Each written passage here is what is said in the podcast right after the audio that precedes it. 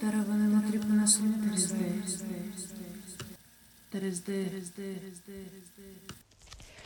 Dobrý deň. Obu teda dobrý večer. Už neviem, keď to počúvate, tí, čo to počúvate pred spánkom. Áno, aj to sa deje. Ľudia toto počúvajú pred zaspaním alebo teda na zaspate. Mohla by som možno na začiatku každej časti dať také asi, že 30 sekundové edukačné okienko, mm, ktoré sa bude týkať tripovania. Asi by bolo fajn povedať, že to, že sa táto relácia volá LS Dolina, neznamená, že sa týka iba LSDčka, ale to je vlastne zjavné uh, zo všetkých minulých častí. Pretože uh, tripovať sa dá aj pomocou iných látok, ako je acid. Acid. Ináč, to som chcela. Našla som si na nejakých smiešných stránkach, ktoré sú strašne proti LSDčku a všetkým psychedelickým látkam. Som sa snažila nájsť nejaké, nejaké slangové výrazy, ktoré vraj sa používajú na označenie LSDčka a to je napríklad cyklista, kyselina, papierik, trip, vitamin L, známka. Takže keď budete niekedy počuť hovoriť niekoho, že bol na bike výlete, tak v skutočnosti si dal trip alebo teda LSDčko a to, že má fotky na Instagrame, ako sa bajkuje, tak to ešte vôbec nič neznamená. Každopádne, okrem LSDčka sa dá trip navodiť aj pomocou ayahuasky, čo je vlastne to isté, čo DMT, respektíve ayahuasca obsahuje DMT. To je tá vec, z ktorej sa vlastne už stala taká nejaká, nazvala by som to, že ayahuasca turizmus, že proste ľuďom zo západnej spoločnosti už naozaj preplo. Proste ľudia zistili, že tento spôsob života, tento konzumný spôsob života, ktorý to my vedieme, je proste totálny bullshit a sú z toho zničení. Všetci, všetci z toho máme anxieties, z toho plynú všetky úzkosti, depresie, čo si môžete vypočuť v novom albume Fakult, a.k.a. Dennis, ktorý sa nazýva Zabijem sa. Tam to všetko je. A to je vlastne to, čo cíti človek v západnej spoločnosti. A ľudia sa ako keby snažia prinavrátiť na ne- ku nejakým koreňom, ku sebe a tak ďalej a preto chodia na tieto ayahuaskové um, sedenia. Ďalej, vytripiť. Vytripiť sa dá aj pomocou hrybov a potom pomocou meskalínu, ktorý sa získava z, z kaktusu, ktorý rastie v Mexiku, ktorý sa volá peyote alebo peyote. Ináč meskalín je dosť super vec. Raz sme skúšali uh, dať si takú ako keby hraničnú dávku uh, a išli sme tak na no, neviem, či to nazvať party, proste bolo to také ako, že proste hral tam techno, ale vlastne zároveň sa dalo byť aj vonku a bolo to také taký mm, psytrance lomeno techno mm, akcia. a dali sme si takú ako keby, že hraničnú dávku.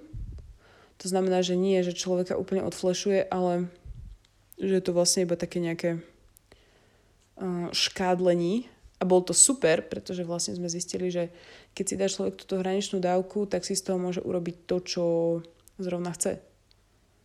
Že dá sa z toho urobiť ako keby ten trochu LSDčkový stav, stav trochu M-kový stav. Je to aj vykludnené, je to aj trochu nervózne. Celkom príjemné. Meskalín. Neviem, aké to je, keď si človek dá moc veľkú dávku. No posledné dní som rozmýšľala nad nad mojimi... Hmm.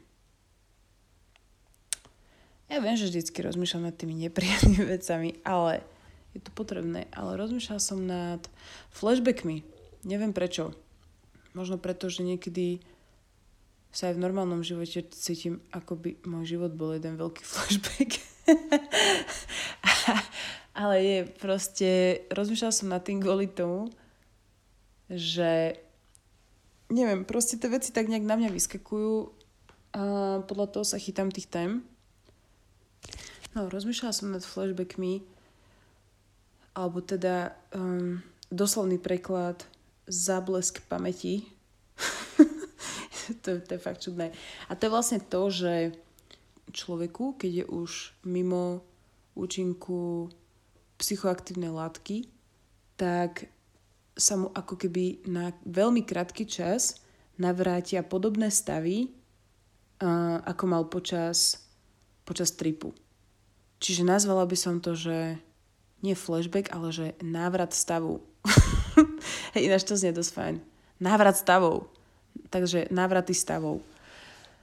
Je to ako keby... Ja, som, ja mám taký dojem, že som, to, že som to zažila, ale to preto, pretože keď som nejak častejšie tripovala alebo tak, tak uh, som sa neviem prečo dostávala do takých čudných do takých čudných situácií, ktoré, ktoré ako keby až tak hraničili so surrealizmom alebo čo. Proste, že neviem, to bola taká nejaká čudná náhoda. Ale vlastne ide o to, že človek sa dostane, že človek má pocit, že sú že, sa do, že sa dostane do takého nepríjemnej, do, že sa dostane do takej nepríjemnej zmeny vedomia, ale on sa nachádza v normálnej situácii. Že napríklad, že sedí v práci a zrazu má pocit, že je ako keby na tripe. Mám dojem, že sa mi to, respektíve mám dosť dobrú príhodu o tom, ako som mala taký, takýto flashback, kedy som seriózne pochybovala o tom, že či som natripovaná alebo nie. A dúfam, že sa to už nikdy nezopakuje, lebo to bolo nepríjemné. alebo teda, nie že nepríjemné, ale proste nie je príjemné, keď človek nevie, čo sa deje. Akoby. A ľudský mozog je strašne krehká vec. Proste v nejakom období, keď som častejšie... Nie, ja už viem, kedy to bolo. Bolo to v období, keď som nejako mikrodózovala alebo niečo. A v jeden večer um, nás, na, nás náš kamarát, ktorý uh, vystupuje v SND, asi ešte stále tam vystupuje, neviem, pozdravujem ho, tak nás zavolal na také predstavenie, ktoré sa volá Uťaté ruky a to vlastne to je podľa básnickej zbierky Rudolfa Fabriho, čo bol taký slovenský surrealista. A prišli sme tam a to predstavenie sa dialo v takom nejakom zvláštnom priestore. Celé to bolo úplne čudné, že prišli sme tam večer a nedialo sa to v tej nejakej veľkej sále činohry ani v tom modrom salóniku, či ak sa to volá, ale proste nás voviedli do takého ako keby podzemia a tam to vyzeralo ako v nejakej marnici. A tam bolo iba veľmi málo miest na sedenie sme sa tam posadali a bolo to tam celé také ako keby, že na bielo vykachličkované, takže to vyzeralo trochu ako, ja neviem, proste ako v takej veľkej chladničke alebo tak. A hral tam tento náš kamoš v tej hre, hrala tam Zuzana Fialová a potom tam ešte hral nejaký ďalší typek, ktorého meno si nepamätám. A vlastne celé to predstavenie bolo úplne šibnuté. Proste tam sa dialo to, že oni ako keby recitovali tie, tie básne a do toho robili úplne divné veci, že napríklad, že, že Zuzana Fialová si tam smažila volské oko a potom do neho naplula. Proste naplula do tej panvice. A celé to ako keby nejak tak vyvrcholilo tým, že tam bol výťah a oni si privolali tým výťahom ten výťah. Proste už to moc nepamätám, ale ako keby, že privolali ten výťah. Ešte sa to aj nejak ako keby, že odohrávalo, že nad, cez dve poschodia, že my sme videli ten prierez tými dvoma poschodiami a otvorili sa dvere toho výťahu. A tam bola, že polka prasaťa mŕtvého. Proste, že ja neviem, či to bolo naozaj, že či to bolo ozajstné meso, ozajstné prasa, alebo to bolo, to bola proste nejaká, že umelá svinia, ja neviem. Ale spravili to, že zobrali ako keby tú polku svine, zavesili ju na hák, uh, takou reťazou tú polku svine, čo? Proste to vyťahli ako keby, že hore. A potom Zuzana Fialová stále recitovala tie divňacké básničky, zobrala takú sekerku a začala tam ako keby, že sekať to meso. A to bolo to najdivnejšie, čo sa mohlo diať tam v tom priestore. A potom, ako keby, že oni mali v takom vedre krv z toho prasaťa asi teda a zobrali takú špongiu a rozotie- začali tam rozotierať tú krv po tých bielých kachličkách. A to bolo úplne weird. Ale som si hovorila, že dobre, že však v pohode, však akože predstavenie. Lenže potom sa stalo to, že ten náš kamoš, znova ho zdravím, ak to bude niekdy počúvať, tak eh, nás zobral do takého akože už po tom predstavení nás, nás kamošov zobral do takého nejakého saloníku, alebo ja neviem, čo to je, proste nejaký taký bufet, kde chodia proste herci piť a tam sú proste nejaké obrazovky, na ktorých sa dajú sledovať predstavenia v tých ďalších salách, ktoré zrovna prebiehajú. A pamätám si, že sme pozerali na tej obrazovke dožinky, ktoré boli v tej veľkej sale činohry. A ja som si myslela, že my tam proste dáme nejaké pivo alebo čo a pôjdeme preč. No a my sme tam sedeli a bol tam také šerov a furt tam chodil taký čudný čudný týpek, proste taký starý ujo tam chodil, oblečený v takej uniforme a vlastne zrazu prišla henta Zuzana Fialová aj s tým ďalším hercom. A sadli si k nám, objednali si tam nejakého, nejaké štamprlíky alebo čo. A oni sa ako keby, že hneď s nami dali do rečí, ale ty vole, ja presne preto to, ja neznášam hercov. Fakt to je proste, že... Alebo ja neviem, nie, že neznášam hercov, ale necítim sa úplne komfortne medzi hercami, pretože im sa nedá keby, že nič veriť. Že oni nie sú vlastne nikdy sami sebou. Že oni vlastne furt majú takú nejakú divnú masku a túto masku mala aj tá Zuzana Fialová. Ona proste sedela vedľa mňa a ona furt robila ako keby také, také opičky alebo čo a ja som iba vedľa nej sedela a že toto čo je. A ona ma, ona ma tak vyhalúzila, že ja som ako keby ináč, díky Zuza Fialová, ty si mi vlastne vyvolala ten flashback. Že dovtedy som to ešte tak chápala, že to je ako keby že divadelná hra, lenže ja som mala pocit, tá divadelná hra ešte stále pokračuje. Že to je nejaký mindfuck na tých divákov alebo čo. Že oni akože zobrali nejakých ľudí ešte do toho ako keby že backstageu a že tam na nich hrali ešte ako keby scénky. Ďalšie, lebo to tak fakt vyzeralo. a to je ako keby to mi ako keby spustilo ten stav, že ja som fakt nevedela, že čo to tu, že o čo tu ide, že, že buď ja mám nejakú halus, alebo oni ešte furt hrajú, alebo ak sú takíto v skutočnosti, tak oni sú, že úplne fucked up, že tí ľudia sú proste, že fucked up, lebo oni vlastne ako keby, že stále hrajú niečo. Že oni hrajú divadlo aj za tou oponou. Fú, teraz som si úplne vybavila ten pocit a úplne si pamätám, ako sa mi, že začali potiť ruky a iba som si akože štrngla s nimi a dala som si ne, proste ten štamprlik niečoho a som tam tak potichu sedela a snažila som sa to celé iba nejako prežiť. celý, tento, celý tento čudný výjav.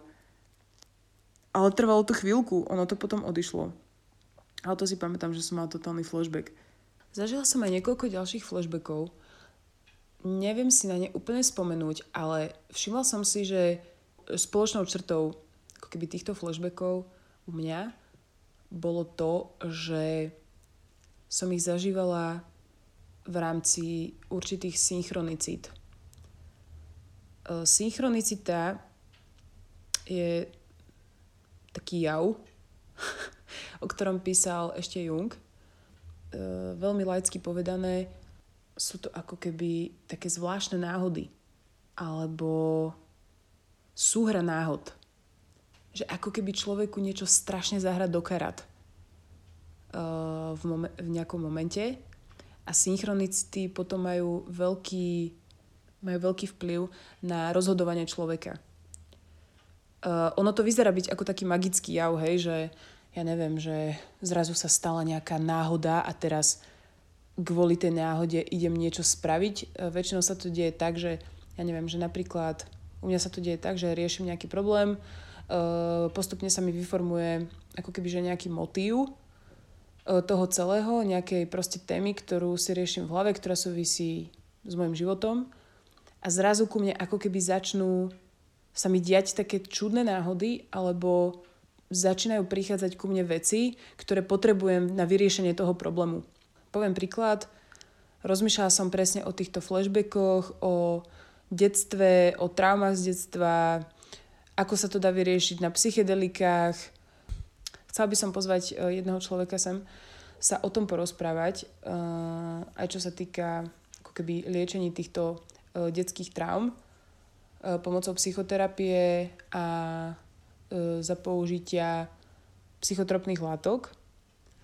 A zrazu sa to ku mne začalo úplne sypať. Proste, že dostala som knihu, bola som s kamarátkou, ktorá mi poslala nejaký, nejaký rozhovor, bla, bla, bla, proste, že zrazu ako keby som obsypaná vecami, ktoré potrebujem na rozlusknutie zrovna tohto nejakého problému alebo témy, ktorú práve riešim. A ono to vyzerá tak, že, ó, že to sú strašné náhody a neviem čo, ale ono je to podľa mňa v skutočnosti tak, že tým, že tú tému si riešim, tak nejak ja vyhľadávam tie mm, zdroje riešenia, ale zároveň akože môžu to byť aj náhody, ale ja si myslím, že nie, nie sú náhody. Proste, že, že ako keby, že celý život celý život je ako keby jedna veľká synchronicita. Áno, e, život je jeden veľký flashback a jedna veľká synchronicita. Kto celé téma o tom neviem, proste myslím si, že keď má človek oči otvorené, tak furt vlastne do ňoho naražajú nejaké také veci, ktoré mu pomôžu niečo ako keby že vyriešiť. Ale niekedy tie synchronicity vyzerajú až magicky v istých momentoch, že to ani snad nie je možné. Presne ako som hovorila už v minulej časti, že na tripe sa mi častokrát stávalo, že sa stala nejaká úplne šialená náhoda. Alebo nejaké úplne, že neviem, proste nejaká veľmi čudná súhra okolností sa zahrala tak, že sa potom niečo stalo. A vlastne v týchto momentoch, keď som ako keby mala pocit, že môj celý život je, je v spleti týchto synchronicít a ja do nich iba naražam, tak uh, vtedy som mávala tie flashbacky. A že som ako keby si nebola istá, že či toto náhodou nie je nejaký, že či ja náhodou netripujem, alebo niečo také, lebo to by bolo až moc ako keby super. Neviem, či to viem dobre vysvetliť. Každopádne synchronicita je veľmi zaujímavá vec. Niekto to berie, že to sú akože nejaké znamenia, ktoré treba sledovať, ale vlastne myslím, že je to tak, že človek si všíma tie znamenia, ktoré chce. Že proste keď človek e, chce, ja neviem, v niečom vidieť to pekné, tak proste tam vidí to pekné. Napríklad aj v zlej udalosti vidí nejakú lekciu um, na to, aby sa on nejako osobnostne posunul. A keď v tom vidí trest Boží, tak proste to bude trest Boží navždy. Takže dá sa to rôzne inter- interpretovať a je to zaujímavé. O synchronicite by som možno ešte niekedy porozprával v budúcnosti. Každopádne chcela som mm, o tom iba hovoriť v náväznosti s týmito flashbackmi. Mám taký dojem, že, že všetky tieto ako keby zvláštne prežitky, ako je napríklad flashback alebo deja vu, sa veľmi ľahko môžu prehupnúť do, do paranoje. E, do paranoje teraz myslím nejako keby ten mm, psychiatrický pojem, čiže nejaké blúdne presvedčenia, že mi hrozí nejaké nebezpečenstvo alebo nejaká újma, alebo že mi chce niekto ublížiť. Ale skôr ako keby tým myslím taký ten laický pohľad, že nejaké ako keby že falošné predstavy. Tieto paranoje som párkrát zažila počas tripu a už som myslím aj o nich rozprávala v tých predchádzajúcich častiach, ale v inej súvislosti. A moja ako keby, že najčastejšia paranoja, teda ja iba dúfam, že to je paranoja, akože možno je to aj pravda, ja neviem, to je práve to. Ale vlastne ako keby aj vďaka tým paranojám uh, som sa dokázala niekam posunúť. Pretože tie paranoje, akoby tie falošné predstavy, podľa mňa odzrkadlovali presne to, čo som sa vždycky bála, ale nemusí to byť pravda. Akože nemusí to byť objektívna pravda. Je to iba nejaké moje subjektívne, vnímanie nejakej situácie. Ako som už aj hovorila minule, tak vlastne moja taká častá paranoja je to, že mám pocit, že som ako keby strašne out.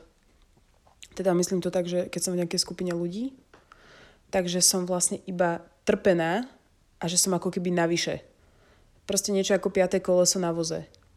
A teraz, ja viem, že to nemusí byť pravda, lebo každý proste to vníma inak a vôbec to tak nemusí byť, ale ako keby, že e, táto, táto falošná predstava o mne je vyvolaná nejakou traumou.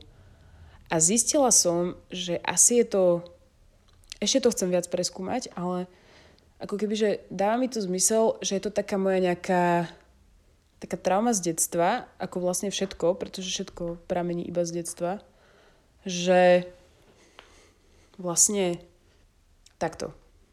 E, jedna z, mojich ďalších ako keby, že paranoí je, že som navyše a že som ako keby zlá. Že som ako keby taký... Proste, že uh, som ako keby to kurvítko všetkého. Že všetci sa dobre bavia a ja to tam narúšam. Alebo že ľuďom je dobré, ale kebyže ja odídem, tak by to bolo asi ešte lepšie. ono to znie hrozne, ale uh, ono to vlastne napríklad u mňa pramení z detstva v tom zmysle, že uh, moji rodičia sa strašne hádali, často. A to teraz nemyslím ako vyčitku na nich, lebo však každý žije ako vie. Alebo teda proste v, v istých obdobiach života každý robí najlepšie ako vie. A vlastne mám dojem, že aj moja prvá spomienka je tá, že si pamätám, ako sa rodičia hádajú. A to je ako keby taký môj, um, taký môj defaultný stav veľakrát, že Moji rodičia sa hádajú, ja neviem, prečo sa hádajú, ja nechápem, čo sa deje, nikto mi nič nepovie a potom je všetko na hovno. A nič mi, ako keby, že, že nikto mi nevysvetlí, že prečo sa to stalo a ja ako to malé dieťa si to dávam za vinu. Že vždy, keď sa stane niečo zlé, tak za to môžem ja. A mne strašne dlho trvalo pochopiť to, že to tak, že to tak nebolo a to tak ani nie je. Len bohužiaľ oni mi to ako keby že nikdy nevysvetlili, že prečo sa hádajú, že je to vlastne iba medzi nimi nejaký konflikt, že ja s tým nemám nič spoločné. A vlastne ja som potom celú ako keby sériu udalostí toho zlého, čo sa dialo v našej rodine, kladla sebe za vinu, že to ja som tá z tej rozvedenej rodiny, to ja za to môžem, to ja som tá čudná, že ako keby, že furt uh, som si potom všetko kladla za vinu a samu seba som vnímala strašne čierne. Uh, že vyslovene, že keď si predstavím seba, uh, tak som sa tak vnímala ako taká čierna bodka, ktorá chce byť iba neviditeľná. Že, že hlavne, aby si ju nikto nevšimal, lebo keď si ma všimnú, tak si všimnú, že ja som vlastne zlý človek, alebo niečo také. No a ako keby tento strach, táto falošná predstava o mne uh, sa mi vyplavila počas jedného tripu a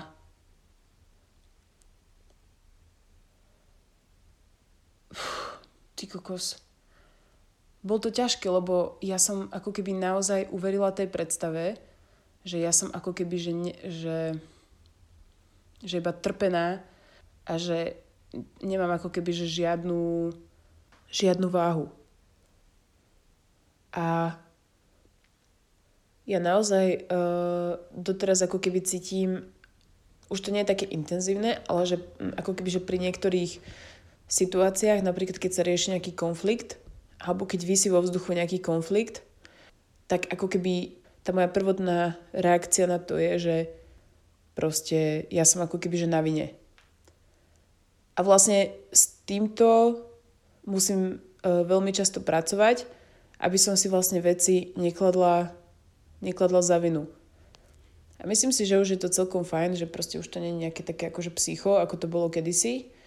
Že ako keby, že viem už mávnuť rukou a povedať, že to naozaj nie je môj shit a že nie za všetko uh, proste môžem ja. Častokrát som uh, mala aj takú ako keby, že paranoju alebo taký pocit, že teraz hovorím o tripe, hej, keď som na tripe, že ľudia okolo mňa vedia niečo, čo ja neviem a že, a že ja som ako keby mimo niečoho. Že tam sa deje niečo, o čom ja nemám ani poďatia, respektíve, že len niečo tuším a že oni ako keby si za to robia zo mňa srandu. Neviem, či som to dobre opísala. E, také čudné uh, stavy som mala, aj keď som ešte kedysi strašne hulila, že, že keď sme boli nejaká väčšia skupina, tak ja som mala pocit, že ako keby ľudia si tam dávali medzi sebou nejaké znamenia, ktorým ja nechápem a že každý, um, každá vec, ktoré, každé nejaké gesto, ktoré sa tam stane, ktoré sa stane v tej skupine, takže má nejaký strašne hlboký význam ktorý ako keby, že mne nejako uniká. A z toho som mala, že extrémnu halus aj na tripe. Že vlastne to som vlastne spomínala aj v tej, um, v tej časti, že máte, že máte kde je pes. Tak uh, proste človek tým, že všetko vníma ako keby cez prizmu seba, že zrovna si rieši nejaké problémy um, v sebe, tak uh, je strašne vzťahovačný a rovnako aj mne sa stalo, že som na chvíľku bola, že som chvíľku bola veľmi ako keby vzťahovačná a každé gesto, každé slovo, hoci čo, čo sa tam udialo, hoci aký jav, tak som mala pocit, že je namierený proti mne. a, že, a že som ako keby tam nejak navyše, alebo že, že vlastne ja ničomu nerozumiem a strašne som chcela ujsť.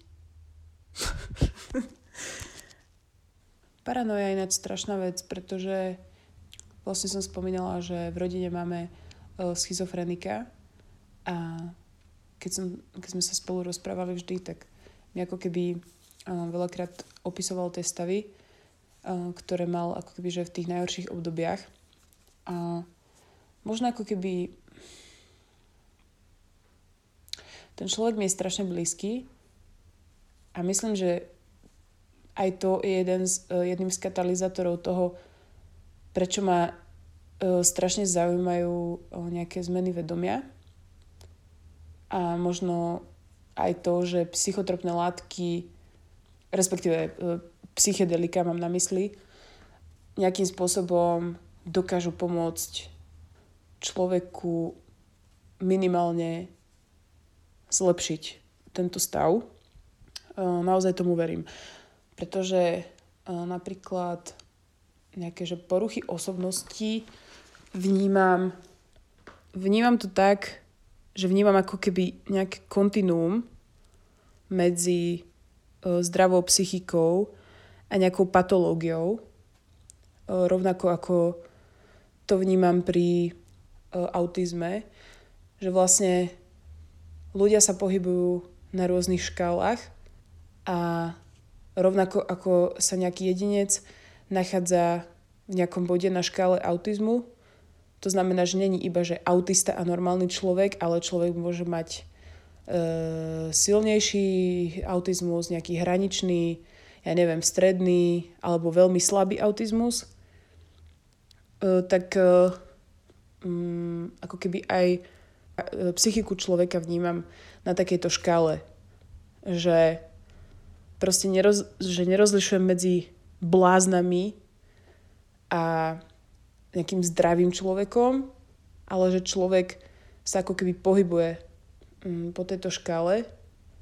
A um, povedala by som, že som presvedčená o tom, že naozaj mnoho uh, z, psychických chorôb, ako je napríklad aj schizofrenia, uh, bola spustená nejakou strašne silnou traumou, ktorú možno keď si človek prežije znova a zistí, čo to je a vyrieši si to, tak to môže pomôcť, uh, tak mu to môže pomôcť.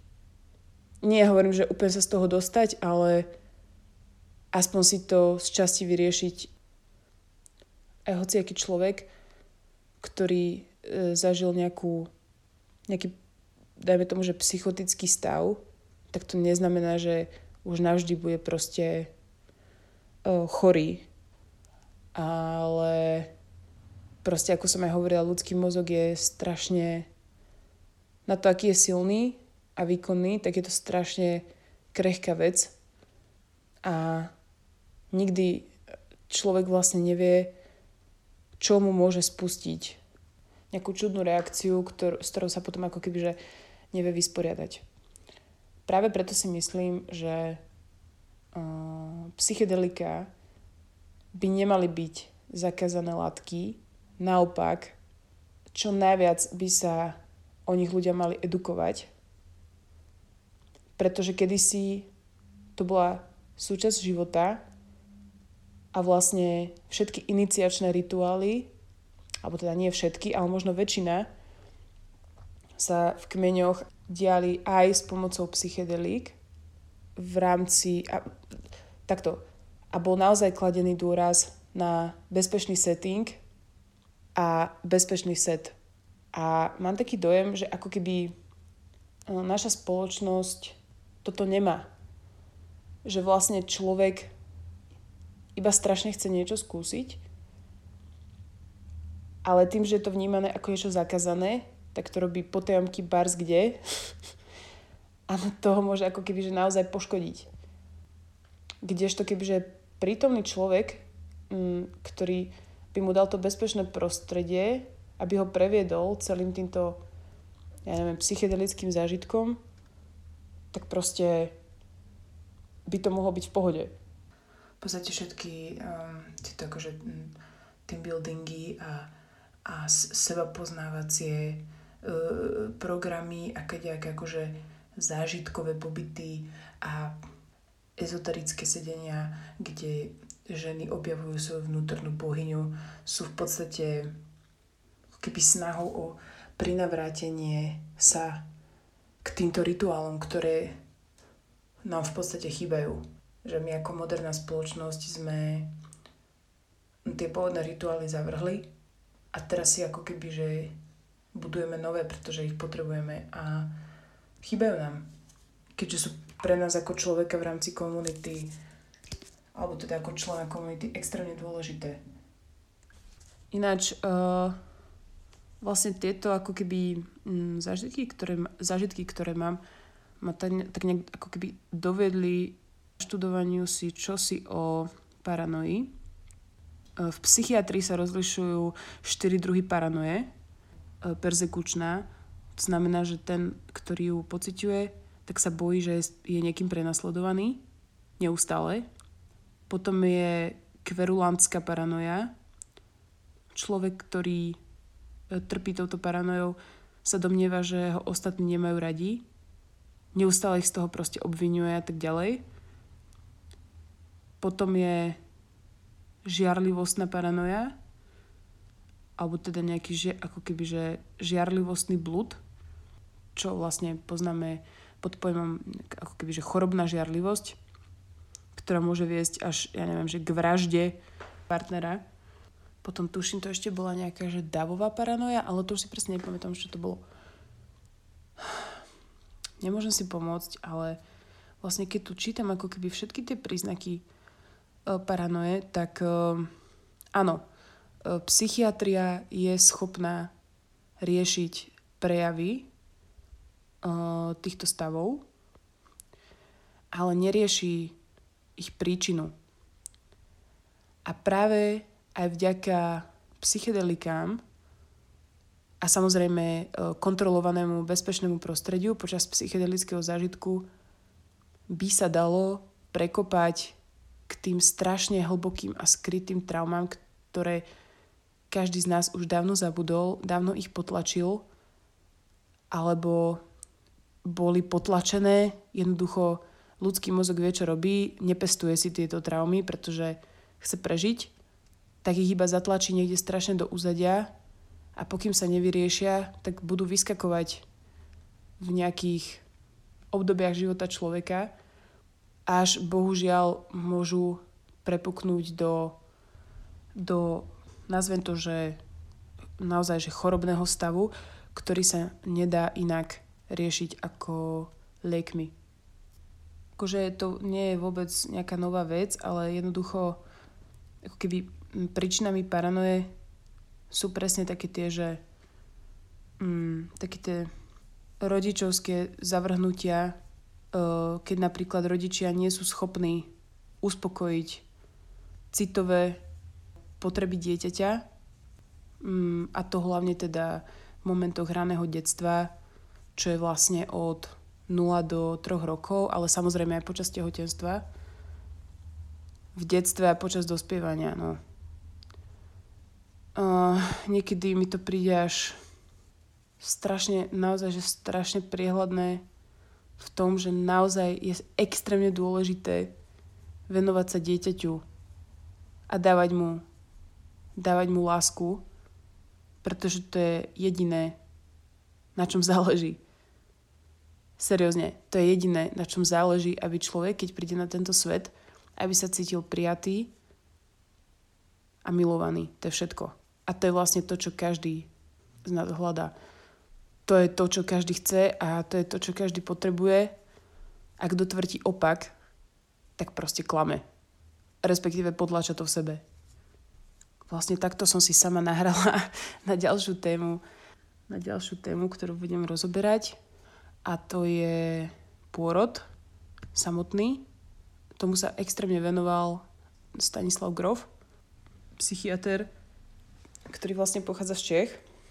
Stanislav Grov je vynikajúci človek, naozaj človek, ktorý um, je veľmi inšpirujúci a on vlastne pochádza z Čech a on patril medzi um, tých niekoľko desiatok lekárov, ktorí vlastne počas 50.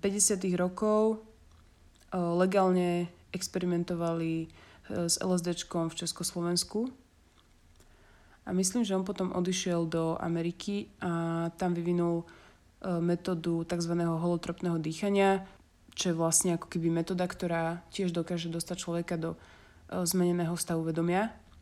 A napísal kopec super kníh.